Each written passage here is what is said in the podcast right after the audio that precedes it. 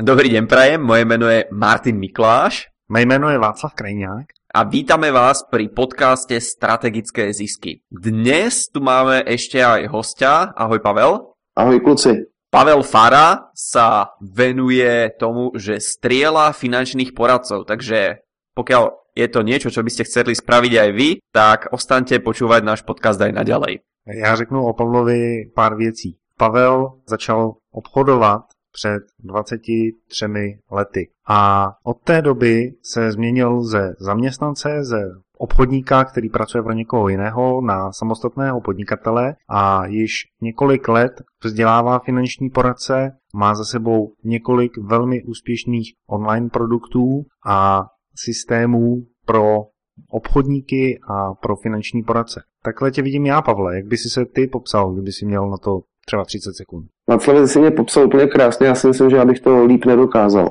Tak, to je skvělé. Ale pojďme rovnou do práce. Jak jsi se vůbec k tomu, že jsi začal dělat obchod, dostal? Tak já jsem před 23 lety začal prodávat pojistky, z toho se ze mě pojišťovák, ale k obchodu jsem se dostal ještě o něco dřív a to bylo v době, kdy mi bylo tak něco kolem 16, 17 a já jsem fotografoval, chodil jsem do fotokroužku v Rokycanech a to bylo ještě za komunistů. No a jednou mě poslali, abych šel fotit taneční. A to byly takové akce, že prostě vždycky nějaký z těch fotografů z toho kroužku tak vyfotil nějakou akci, to se pak dávalo na nástěnky, různě na národní výbory a do Sokolovny a tak. A já jsem na těch tanečních fotil, protože tenkrát uh, fotky dělal akorát výrobní družstvo já se to jmenovalo, tuším, tak oni chodili jenom na věnečky, tam vždycky postavili ty páry taneční k nějakému sloupu, udělali jim fotku a pak za tři týdny si směl přijít do toho jejich ateliéru, vyzvednout fotky, zaplatit samozřejmě to. No a když jsem tam fotil, tak za mnou začaly chodit maminky a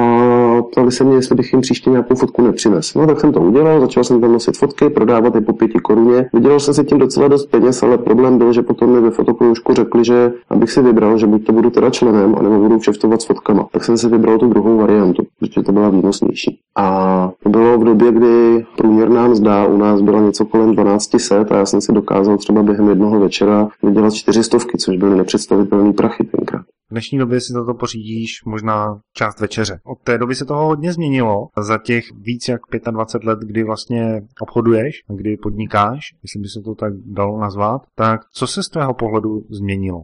Co se změnilo, tak eh, změnilo se to, že žijeme v době, která se mění eh, čím dál tím rychleji. Takže no, to, co se změnilo, tak eh, je to, že ty změny přicházejí hektičtěji, jsou větší a jsou častější a největší rozdíl mezi tou dobou, o kterou jsem mluvil dřív a teď, takže prostě víc příležitostí, ale z druhé strany zase je větší konkurence. Takže dneska přijít do tanečních a začít tam fotit, no, tak eh, to nefunguje, protože těch fotografů, kteří mají tady ten vynikající nápad, těch je hodně moc. Takže je potřeba přicházet s nějakýma věcma, novejma, který já říkám, že je důležitý se odlišovat, dělat to jinak než ostatní. Tudy vede cesta dneska. A prodávalo se dřív jednodušeji, anebo je to teď jednodušší? Co si myslíš? Prodává se stejně, pořád stejně, akorát je potřeba, a v podstatě to, co jsem tady popisoval v těch tanečních, tak já jsem to tenkrát taky dělal, takže jsem se odlišoval. Dělal jsem to jinak, než to dělají ostatní. A tenkrát té konkurence bylo méně, tak to nedalo tolik práce se odlišit. Prostě člověk se jenom nadechnul do bříška a místo toho, abych těm lidem dělal fotky a říkal jsem jim, za tři týdny si je přijďte vyzvednout, no, tak jsem dělal fotky a říkal jsem jim, tady rovnou máš, podívej se na ně, jestli se ti líbí, tak tady pěti korun. A tohle to samé je potřeba dělat dneska, prostě udělat to jinak než ostatní. Ty jsi expert na finanční poradenství, na pojišťováctví nebo pojištění. Řekni nám, co to je pro člověka, který o tom nikdy neslyšel, to finanční poradenství. No, oni o tom se slyšeli všichni, ale jak by mělo vypadat takové to správné finanční poradenství?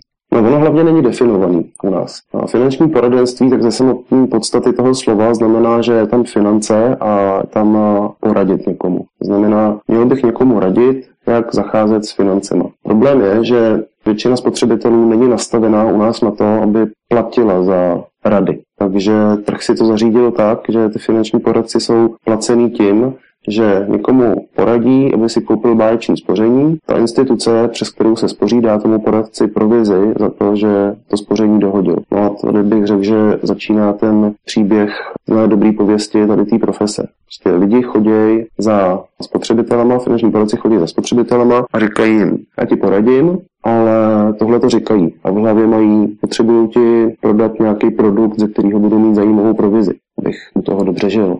A to je problém. Ty jsi to taky tak dělal, nebo jsi se odlišoval i v tomhle? No já jsem to samozřejmě taky takhle dělal, protože u nás to nebylo nikdy tak, že by poradenství bylo placen. A když jsem začínal před těma 23 lety, tak ale to byl podobný příběh jako s těma fotkama. Prostě tenkrát ta doba říkala, je dobrý se do toho biznesu pustit, protože tady tenkrát byla jenom jedna pojišťovna, dřív Česká státní pojišťovna, pak přibyla kooperativa, No a pak se tady objevily první zahraniční pojišťovny. Úplně ta nejprvnější tak byla holandská, Nacional Nederlanden. No já jsem tenkrát do toho šel, protože jsem viděl, že je tam příležitost. Volný trh, nikdo to nemá. No, tak jsem chodil za lidma a říkal jsem jim, hele, díváš se na kriminálky, ty americký. A vždycky, když tam někoho zastřelí, tak prostě pojišťovna zaplatí milion dolarů. No tak o tom to je, tak udělej si životní pojistku. Chodil jsem za tenkrát začínajícíma podnikatelema, který v té době většinou byli při penězích, protože tenkrát, kdo nebyl úplně, úplně hloupý, tak na co se sáhlo v obchodě, to kvetlo. No a říkal jsem jim tady ten jednoduchý příběh. Prostě jsi podnikatel, tak uh, lidi jako ty si platí na takovouhle pojistku asi tak tři tisíce měsíčně. A nebo jsem to dělal z druhé strany, říkal jsem mu, jsi podnikatel. No a lidi, kteří padají jako ty, tak ty se pojišťují tak na milion až dva. A to bylo celý. Aha. A fungovalo to? No samozřejmě. Jo. A kdyby si si měl teď, v dnešní době, vybírat eh, biznis, do kterého se pustíš, tenkrát to bylo to pojištění. Vidíš v dnešní době nějaký takový trend, který je dobrý s raním svést? Dneska se odehrává hodně příležitostí v digitálním světě, na internetu. Bych řekl, že to je podobné jako v tom pojišťovnictví tenkrát. A hodně lidí, kteří to dělají amatérsky na internetu a velká příležitost pro lidi, kteří to budou dělat profi a budou se víc odlišovat. Takže pokud bych se měl rozhodovat, tak možná i jsem ovlivněný těma zkušenostmi, teď, který mám, tak by to bylo určitě něco online Jo. Co to pro tebe znamená vůbec zisk? Protože ty už jsi teď podnikatel, tak máš asi na to jiný pohled, než když jsi byl tenkrát zaměstnanec obchodník. Co to pro tebe znamená zisk? Já si myslím, že na tohle můžu odpovědět podle nějakých ekonomických příruček a těch odpovědí se nabízí ale víc. Pro mě zisk znamená, že dělám nějakou činnost, která mi generuje příjem. Zisk může být o tom, že nakoupím krabici banánů za 300 a prodám je za 600. Mám 300 zisk. Je to zisk, ale to není ten zisk, který mě baví, protože já musím pořád schánět někde krabice banánů, musím je někam nosit a musím schánět, kdo mi je koupí. Takže pro mě je ten voněvý zisk plyne z toho, že nastartuju nějaké věci a ty pak fungují i v době, kdy já nemusím fyzicky něco dělat, nemusím tahat ty krabice s banánama. A takovýhle zisku já si cením a jsem hrozně rád, že se mi podařilo takového zisku dosáhnout a opakovaně dosahovat.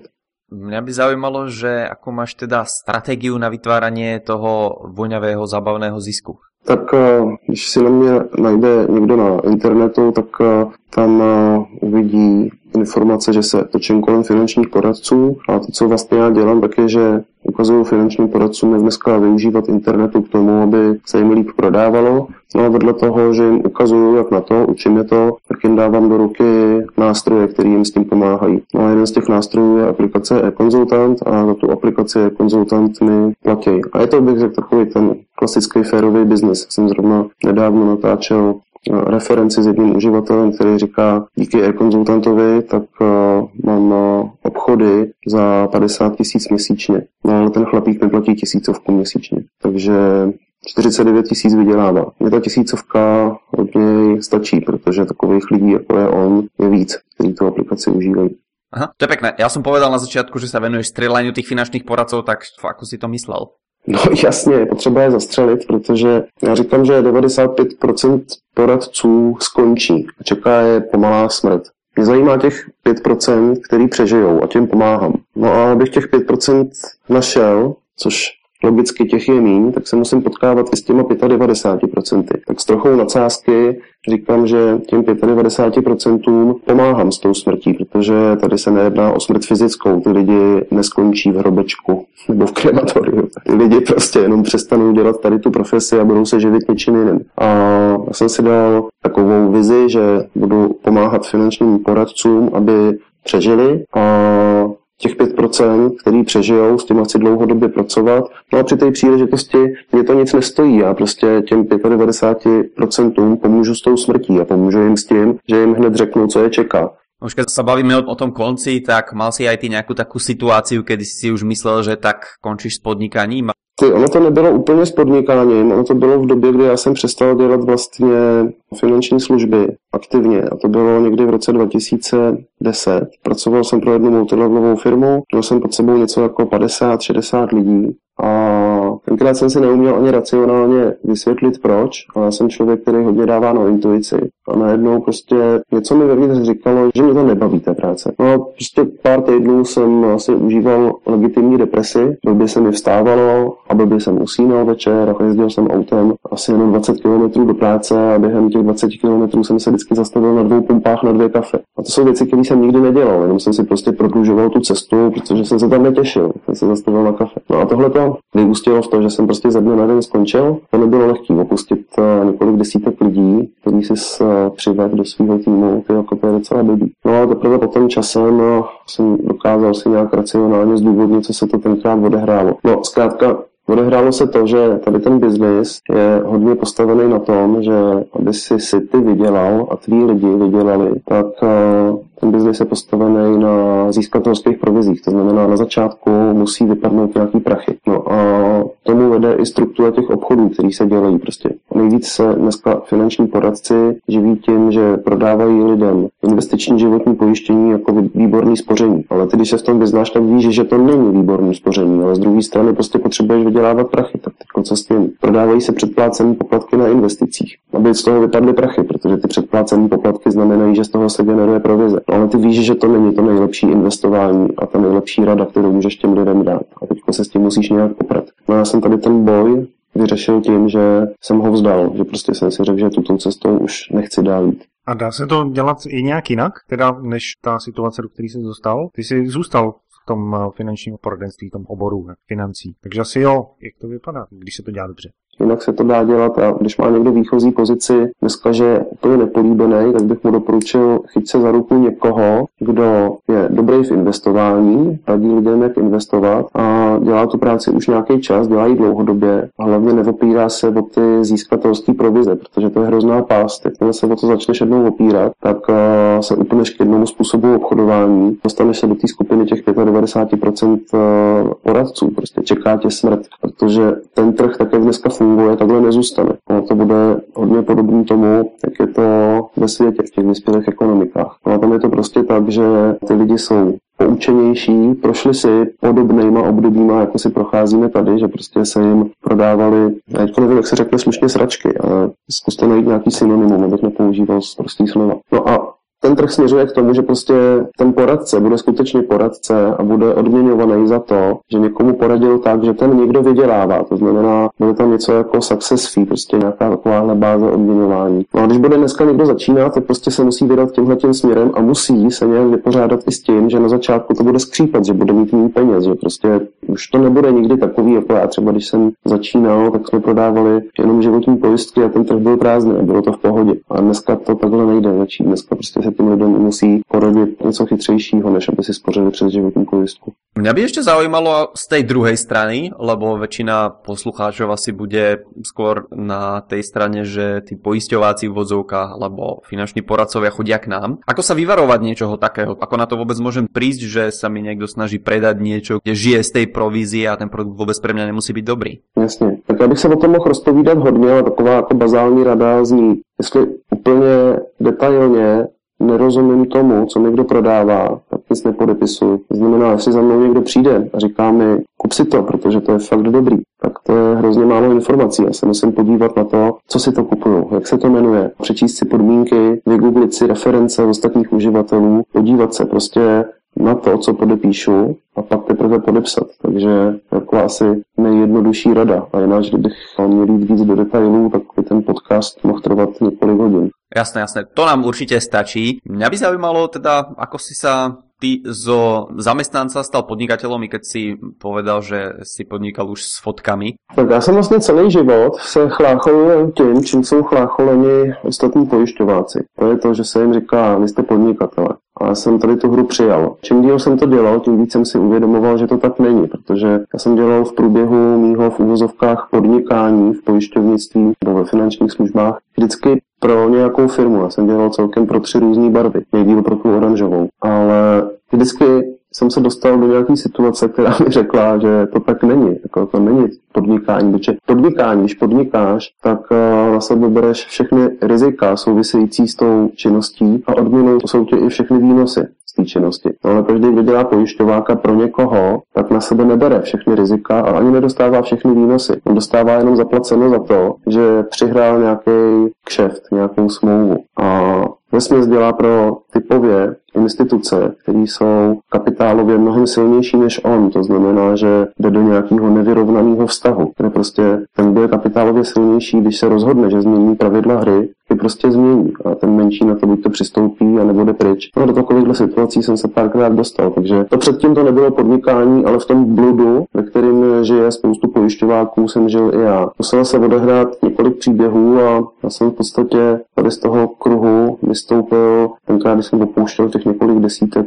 mých podřízených a byl to můj starší syn, který mě jednou řekl něco, co mi zůstalo hodně hluboko v paměti, který říkal, no takhle ještě než to řeknu, vždycky lidi, kteří byli pode mnou, tak uh, si mě chválili, protože říkali takové věci, jako že se mnou je to jiný, že to je takový víc na pohodu, že prostě o nich nejezdím tolik jako jiní šéfové. A vždycky jsem měl takovou jako partu lidí, která byla spíš partnerská, než jako podřízená. No a ten můj starší syn, tak ten mi říkal, hele, tak a je to jednoduchý, když lidi tleskají tomu, jak jim pomáháš, tak prostě nepomáhají těm lidem v nějaké firmě, která ti dává nějakou super provizi, ale pomáhají těm lidem ve všech firmách a nech si za to zaplatit, ne? No, tak jo, a takhle vznikl e-konzultant v podstatě. Takže to byl nějaký prapůvod mého podnikání, ale e-konzultant vznikl ještě v době, kdy měl pomáhat teda mým lidem v mé síti, ale pak celkem logicky došlo k tomu, že když jsem tam začal nabízet i jiným lidem, tak v té firmě, kde jsem tenkrát pracoval, tak to mě neměli mý šéfové za to moc rádi. No, takže pak to vykrystalizovalo to, že jsem se postavil na vlastní nohy. Musím říct, že vlastně i díky Vaškovi, který tady sedí, tak dneska to funguje tak, jak to funguje, že Vašek mě na začátku doslova dokopal k tomu, že jsem udělal svůj první online kurz pro finanční poradce, kam se dramaticky navýšil počet uživatelů a konzultantů. Skvelé. Hovorí sa, že si má pod sebou desiatky ľudí. Náš podcast počúvajú určite aj ľudia, ktorí buď zamestnávajú alebo spolupracujú s niekým. Ako si máme vyberať tých ľudí do firmy? Máš na toto nejaký tip? Jo, jo. Ako si vybrať skvelého obchodníka, teda, aby som to upresnil? Ono záleží hrozně na tom, koho scháníš. Jako scháníš někoho do multilevelu, tam platí trošku jiný principy. A musím říct, že já jsem v tom multilevelu byl vždycky takový, nebo vždycky já jsem tam dělal půl roku jenom, ale já jsem tam byl hloupý. Mě to, mě to historicky jako úplně nesedlo, ten způsob eh, podnikání. Možná jsem si k tomu vypěstoval i nějakou averzi. Ale jako dokážu říct, že lidi, kterým to funguje, tak prostě ty se hodně drží třeba v tom multilevelu toho, že hledají lidi, kteří jsou hladoví po penězích, to tam funguje. Pak uh, říkají často jednu hlášku, ze kterou já vnitřně nejsem smířený, ale která v tom multilevelu taky funguje a to je opice vidí, opice dělá. Takže prostě jsem šéf obchodník, který prostě dělá dobrý biznis, tak učím tu síť pod sebou, aby dělala to samý a pak ty lidi pod sebou učím, aby uměli naučit i další lidi pod sebou, aby dělali to samý. Takže v multilevelu prostě takhle. Pokud jsem třeba majitelem firmy, která má typický zaměstnance, že prostě potřebuju asistentku, potřebuju vývojáře, potřebuju, na jako nevím, jakou profesi, já třeba mám střihače, střihače Lukáše, tak eh, tam se mně hrozně líbí něco, co není moje myšlenka, ale naprosto se s tím stotožňuju. A to jsem slyšel kdysi dávno od Ivo Tomana. Ten říká, můžeš dělat různě složitý výběrový řízení a nechat ty lidi vyplňovat testy a já nevím, číst životopisy a nebo co všechno. Ale stejně úplně to nejdůležitější kritérium je, jak si odpovíš na otázku, šel bych s tímhle tím člověkem na pivo, čili že jinými slovy, je mi ten člověk tak sympatický, že s ním budu rád dlouhodobě trávit většinu času mého života, protože s tím zaměstnancem se potkáváš, že? A tam je hrozně důležitý, jak si odpovíš tady na tu otázku. Jestli bys s tím člověkem nešel na pivo, tak to znamená, že je s ním není dobře. A pak takového člověka bych nebral. A to toho se řídím. Pozreli sme sa teda smerom dolu a teraz sa pozrime smerom hore. A aké máš typy pre šéfov, ako byť dobrým šéfom? Jak být dobrým šéfem, tak je hodně důležitý udělat takový správný mix toho, že ke každému z mých podřízených musím přistupovat trochu jinak, protože ty lidi jsou různí. Musím k tím přistupovat tak, aby i ty lidi pode mnou se mnou šli rádi na pivo. Ale to neznamená, že prostě těm lidem budu dávat prostor pro to, aby si dělali úplně věci, které třeba nejsou v souladu s mým podnikáním. Takže nastavit nějaký jasný pravidla hry. Mně se vždycky osvědčilo, když jsem měl podřízený, tak jsem v některých situacích, když šlo na krev, prostě mě stačilo jenom se významně podívat a tomu člověku hned bylo jasný, prostě, bije. A třeba v těch pravidlech hry jsem měl, že naučím tě obchodovat, ale musíš dělat přesně ty věci, které tě budou učit. Ale musíš je dělat. Když je budeš dělat blbě, tak je to v pohodě. Ale průsede, když je nebudeš dělat. No takže pak, eh, když mi třeba někdo začal říkat takové věci, jako že nemohl jsem to udělat, protože, tak mi stačil jenom ten významný pohled porušil si pravidla hry. No já jsem to měl hodně postavený na tom, že jsme partneři, ale budu ti pomáhat do té míry, pokud ty budeš pomáhat mě. Ty mě pomáháš tím, že prostě tady odvádíš tu práci, ze který máme oba dva společně prachy, aby byl prodej finančních služeb. Takže pokud se tomu někdo věnoval a nešlo mu to, tak jsem mu rád pomohl. Pokud se tomu někdo přestal věnovat, tak já jsem se přestal věnovat jemu a domluval jsem se s ním rovnou na tom, že bude lepší ukončit spolupráci. Jo, a ty jsi měl pod sebou i hodně obchodníků a i teď vlastně školíš obchodníky, když tam zahrneme finanční poradce, ale i jiný typy obchodníků. Podle čeho by se měl ten obchod odehrávat? Máš nějaký postup, jakým by měl ten člověk procházet? Nebo co by měl ten obchodník dělat, aby jsme poradili našim posluchačům? No Václav, ty jsi dneška potřitá, anebo sleduješ moje kurzy, protože mám takový pocit, že se ptáš na sedm dohod. Tak uh, samozřejmě, my jsme si i tento podcast trošku připravovali, takže vím, že sedm dohod, o kterých mluvíš, tak uh, to je jedna z tvých uh, mikroznaček a je hodně populární a, a akční, takže řekni nám o tom víc. Ono to může mít různý názvy a já jsem si z toho, jak správně říkáš, udělal mikroznačku. Sedm dohod znamená, že mezi tím, kdo prodává a tím, kdo kupuje, musí proběhnout něco, co já označuju dohodama a těch dohod je celkem sedm. Na prvním místě ta dohoda, když chci obchodovat, tak ta první dohoda znamená, že musím dát o sobě vědět což eh, v případě třeba toho obchodáka znamená, že prostě musí zvednout telefon, někomu zavolat, nebo vzít za kliku, někam přijít, nebo vzít mail a někomu ho poslat. Musí o sobě dát vědět, že je na světě.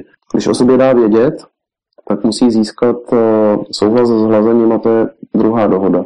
Ten, který ode mě má koupit, tak mi na té druhé dohodě musí dovolit, abych ho mohl hladit. Což třeba v živém světě znamená, že mi někdo dovolí, abych se s ním sešel. V digitálním světě to znamená, že mi někdo dovolí, abych mu poslal mail, dáme svůj e-mail. Pak se může pustit s ním do třetí dohody a to je získávání důvěry.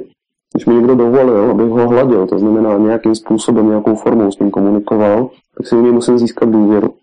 A pokud ta důvěra není, tak vůbec nemá smysl se pouštět dál. Či odejít a spustit ten proces u někoho jiného. Jakmile získám důvěru, tak je dobrý dát tomu zákazníkovi ochutnat, co dělám.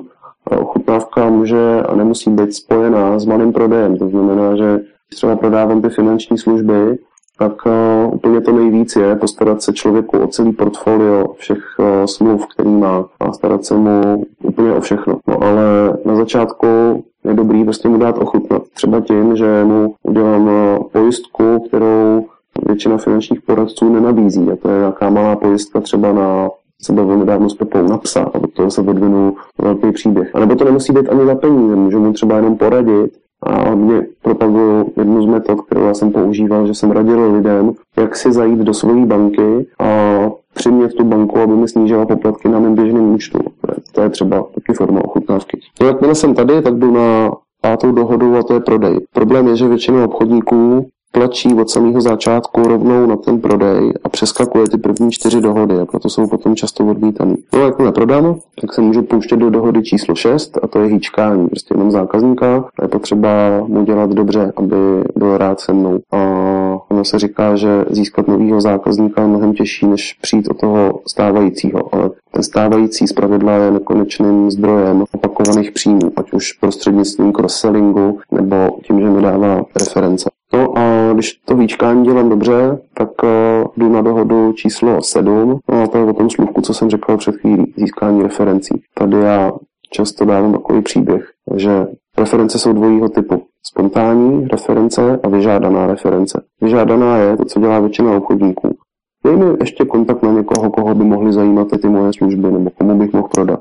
No, to je vyžádaná reference. No a pak je spontánní reference a to je o tom, že když do hospody někam do nějaký restaurace, tam si dáš polívku. Ta polívka je prostě hrozně dobrá a úplně stejná jako bramboračka, kterou vařila tvoje babička. A víc v té hospodě je příjemný prostředí, příjemná obsluha, prostě všechno super, nádherný zážitek. Teďko platíš a oni ti ještě při placení šoupnou do ruky malou čokoládu. Říkají ti, tak jsme rádi, že jste u nás byl a že jste si pochutnal. No, a jako ty tam pocať jdeš a máš strašnou chuť vykřičet všem lidem kolem sebe, jaká skvělá restaurace to je a že to musí jít vyzkoušet.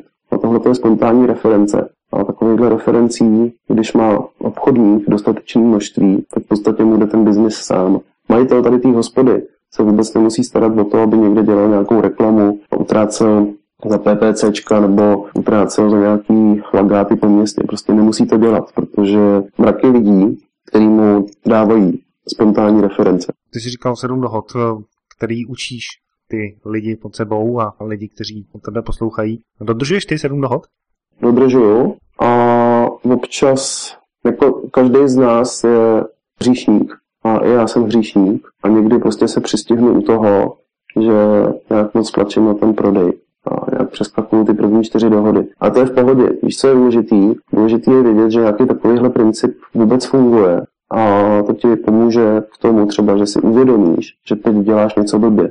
To je pravda, ale přesto ty teď máš hodně klientů. Kolik je? Je to krásný, je jich několik set. Úplně skvělý je, že když ten biznis děláš dlouhodobě, v tom online prostě překročíš nějaký Rubikon, kde už, kde už ani nemusíš počítat, kolik jich je, spíš se můžeš soustředit jenom na to, jestli děláš ty správné věci. Takže těch platících, pravidelně platících, tak těch je něco jako nízký jednotky stovek. Těch občas platících, tak uh, v podstatě ani nedokážu pořádně identifikovat, ale těch budou jako nějaký nízký jednotky tisícovek. No a pak těch lidí, kteří jsou v procesu těch sedmi dohod někde dole, tak těch jsou nízký desítky tisíc. Asi tak. No, to, jsou ty, to, to jsou ty čekatele. Jo, to jsou ty lidi, se kterými si buduješ tady důvěru. Přesně tak, no, to jsou někde na té dvojce, trojce, čtyřce, tam někde jsou. Tak to zní jako velmi úspěšný podnikatel. Jak eh, v dnešní době získáváš tím nové lidi do toho procesu sedmi dohod? Tak já jsem se pustil hodně do online, takže hodně získávám v onlineovém světě publikační činností, píšu blog, dělám videa, dávám e-booky ke stažení, výměnou za e-mail, no a tak. A myslíš si, že to funguje? Protože každý už teď v dnešní době dělá e-book.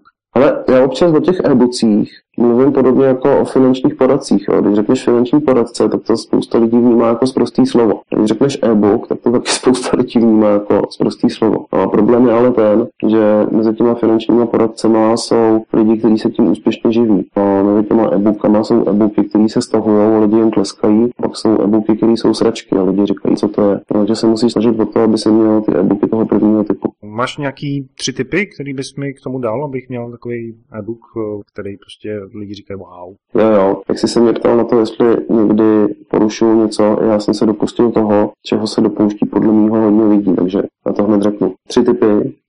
Nevím, jestli budou tři, ale aby se ti ten e-book eh, dobře prodával, ať už za peníze nebo za e-mail, tak eh, jednoznačně musí mít dobrou obálku, musí mít grafický zpracování, musí mít dobrý název.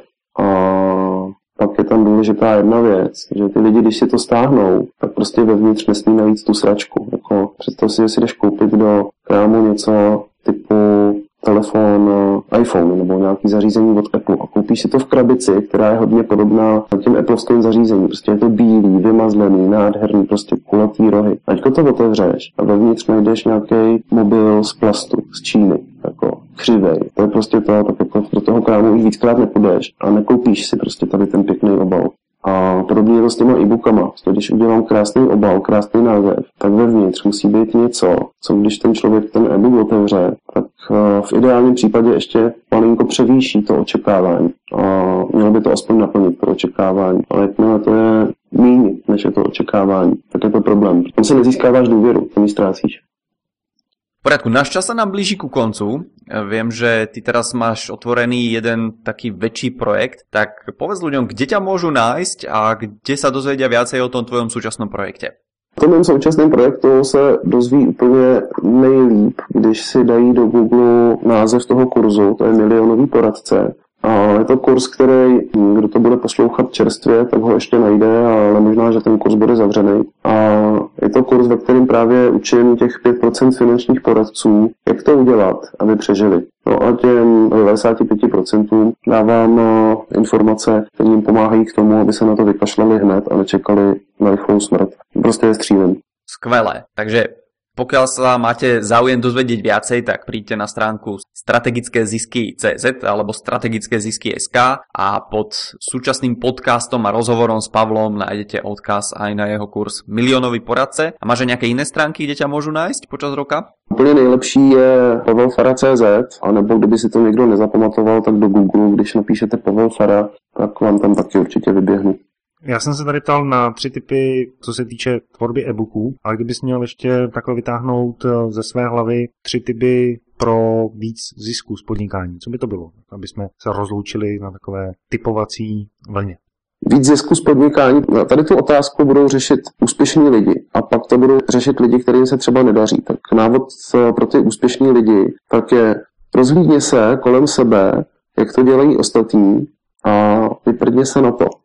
A Vůbec se nedívej na to, co dělají ostatní a hledej svoji cestu, ale staví na základech, který ostatním fungují. A ta tvoje cesta, tak vlastně tam může být třeba úplně pro ostatní ujetá, úplně šílená, ale právě tady se rodí ty velké věci. A pro ty neúspěšný, tak těm bych řekl úplně na prvním místě udělej jednu důležitou věc a to řekni, to si na otázku, dělám to, co umím nejlíp, ten obor, ve kterém teď podnikám, tak je to, na co mám největší vlohy, talent, jsem eh, v tomhle tom lepší než ty ostatní. A jestli si na to odpovíš, že ano, tak se toho drž a postupuj podle toho návodu, co jsem dával pro ty úspěšné. Ale pokud si na to odpovíš, že ne, tak docela dobrá volba, jak se dostat k větším ziskům, je v tomhle případě vyprdnout se na to, co dělám a začít dělat něco jiného.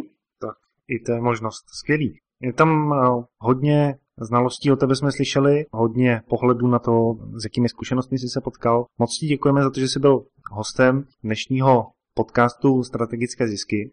Já vám taky děkuju, rád jsem tady s vámi strávil krásnou necelou hodinku a těším se na to, až eh, vy se stanete mými hosty mého podcastu. Super, budeme se těšit. Tak jo, děkujeme moc vám, taky naši posluchači, za to, že nás posloucháte, za to, že nám eh, dáváte komentáře na stránky, že Čem nám recenze a to nám dává potom energii pokračovat dál, zvát další lidi a dívat se na marketing a na to, jak dostat více zisku do vašeho podnikání. Samozřejmě strategicky. Mějte se moc skvěle, uslyšíme se zase za týden a na konci většinou mluví Martin. Tak Martine, jaká jsou tvá poslední slavná slova dnešního podcastu? Robte to, čo vás baví, robte to, v čom vynikáte, robte to celým srdcom, ono vás to naplní radosťou a aj financiami. Úspešný týždeň, do počutia.